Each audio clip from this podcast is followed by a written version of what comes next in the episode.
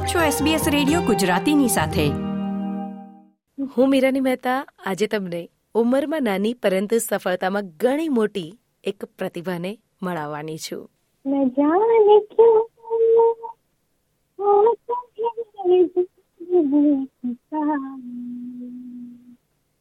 अचानक किसी के जाने के बाद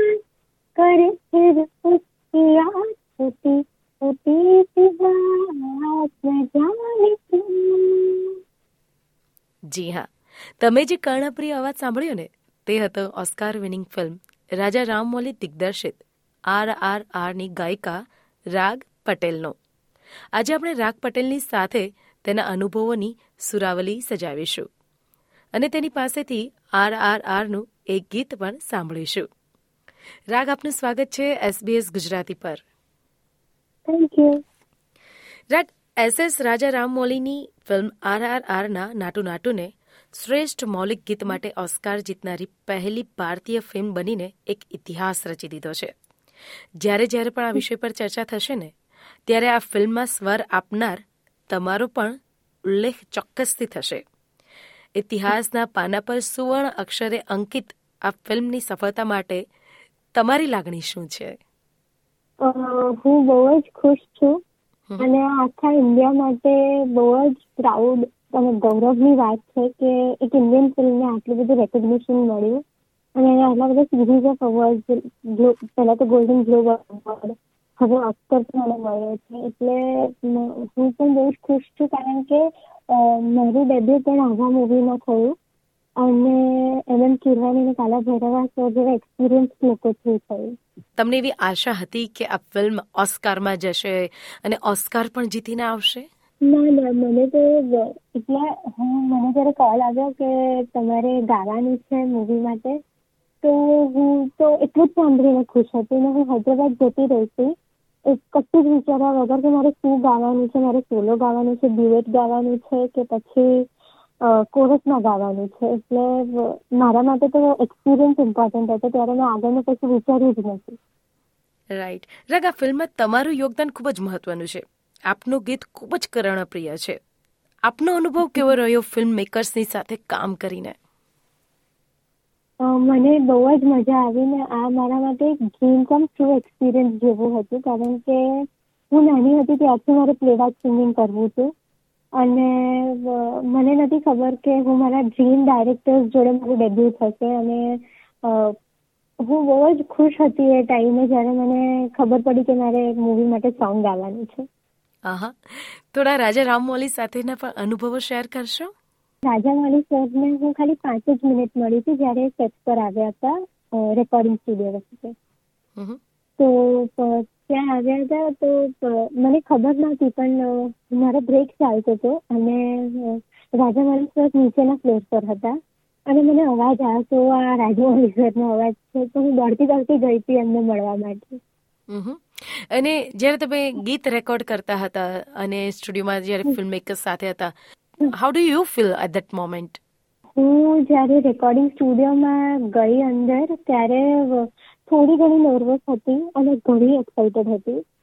પણ જ્યારે રેકોર્ડિંગ કરવાનું શરૂ કર્યું અને મને એમ કહેવાની સર અને કાલા ભૈરવા સર એટલો બધો સપોર્ટ કર્યો હતો એ ટાઈમે કે તું બરાબર ગાય છે હવે તું આટલી આને થોડું આવી રીતના ગા થોડો ઇમોશન નાખીને ગા થોડું ખુશીથી ગા અને આવી રીતના ગા તો મને મારા માટે એક એક્સપિરિયન્સ બહુ જ સારો એક્સપિરિયન્સ હતો અને બહુ સરસ એક્સપોઝર પણ હતું. તમને આ ફિલ્મમાં ગાવાની તક કેવી રીતે મળી? એકચ્યુઅલી આધારાની ટીમે એમના ફેસબુક પેજ પર મૂક્યું હતું કે એ લોકોને એક બારથી પંદર વર્ષની છોકરીનો અવાજ જોઈએ છે. ત્યારે મેં મારા ત્રણ સોંગ એ લોકોને રેકોર્ડ કરીને મોકલાવ્યા હતા. આ ઓગસ્ટમાં થયું હતું મિડ ઓગસ્ટમાં. અને પછી હું મમ્મા પપ્પા બધા ભૂલી ગયા હતા કે અમે લોકોએ આરઆરઆર માટે ઓડિશન બી આપ્યું હતું. કારણ કે મારા માટે આરઆરઆર માટે ઓડિશન આપવું એ જ મોટી વાત હતી. કે રાજામૌલી સરની ફિલ્મ છે M M Kirani sir music director છે. એને મેં કીધું કે આપી દીધું છે હવે આવશે તો ઠીક છે નહીં તો આવશે પછી એ લોકોનો ઠીક સપ્ટેમ્બર એન્ડમાં ફોન આવ્યો કે તમે સિલેક્ટેડ છો તમે આવી જાઓ.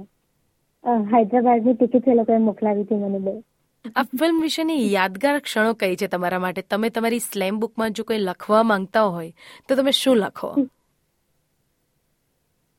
એકચ્યુઅલી હું જ્યારે ત્યાં હૈદરાબાદ પહોંચીને ત્યારે પહેલા મને મને ખાલી એટલી જ ખબર હતી કે મારે સોંગ રેકોર્ડ કરવાનું છે. પણ હું જ્યારે ત્યાં પહોંચી ત્યારે મને એમ એમ કિરવાની સરના વાઈફ શ્રી વલ્લી માને કીધું કે તારે ડબિંગ પણ કરવાનું છે મૂવીમાં એટલે મેં એમાં છે ને ડબિંગ પણ કર્યું છે. તમે જો જોવો તો ઇન્ટરવલ પછી જે નાનપણનો રોલ બતાવે છે રામ અને સીતાનો આખો જ્યારે અજય દેવગન પણ હોય છે અજય દેવગન સર પણ હોય છે. ત્યારે જે નાનપણની સીતાનો અવાજ છે ને એ એ મેં ડબ કર્યો છે. એટલે એ મારા માટે કમ્પ્લીટલી એક શોખ હતો ને અનએક્સપેક્ટેડ હતું પણ મને એ બી કરવાની બહુ જ મજા આવી હતી. વાહ શું વાત છે. રગ આ પહેલા અત્યારે ખાસ કરીને એટલી બધી કોમ્પિટિશન વર્લ્ડ છે કે ઘણા બધા કમર્શિયલ શોઝ પણ થતા હોય છે નાના નાના બાળકો માટે પણ. તમે એવા કોઈ શોમાં પાર્ટિસિપેટ કર્યું ઓપોર્ચ્યુનિટી તમને મળી છે કે આ ફર્સ્ટ ઓપોર્ચ્યુનિટી જ હતી તમારા માટે ગાવાની? ના ના આના વાર મારે મારી પહેલી ઓપોર્ચ્યુનિટી હતી. મેં આ પહેલા કોઈ શોઝમાં કે કશામાં પાર્ટિસિપેટ નથી કરી. No any stage performance at all no no stage performance એટલે ફેમિલી ફંક્શન અને એવી રીતના તો હું કરતી હતી.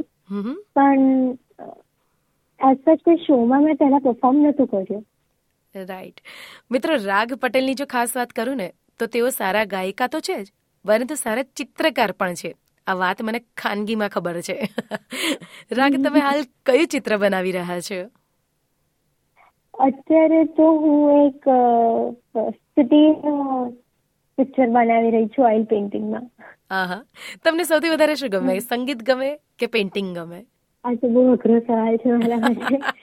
બંને મને બહુ જ ગમે છે એટલે મારા માટે ડિફિકલ્ટ થઈ જાય છે આ બંનેમાં ચૂઝ કરવો શું વાત છે? રાગ તમે આટલી નાની ઉંમરમાં આટલી મોટી સફળતા તમને મળી ગઈ છે. તમે તેનો જશ કોને આપવા માંગો છો? આનું બધું ક્રેડિટ મારા મમ્મીને જાય છે.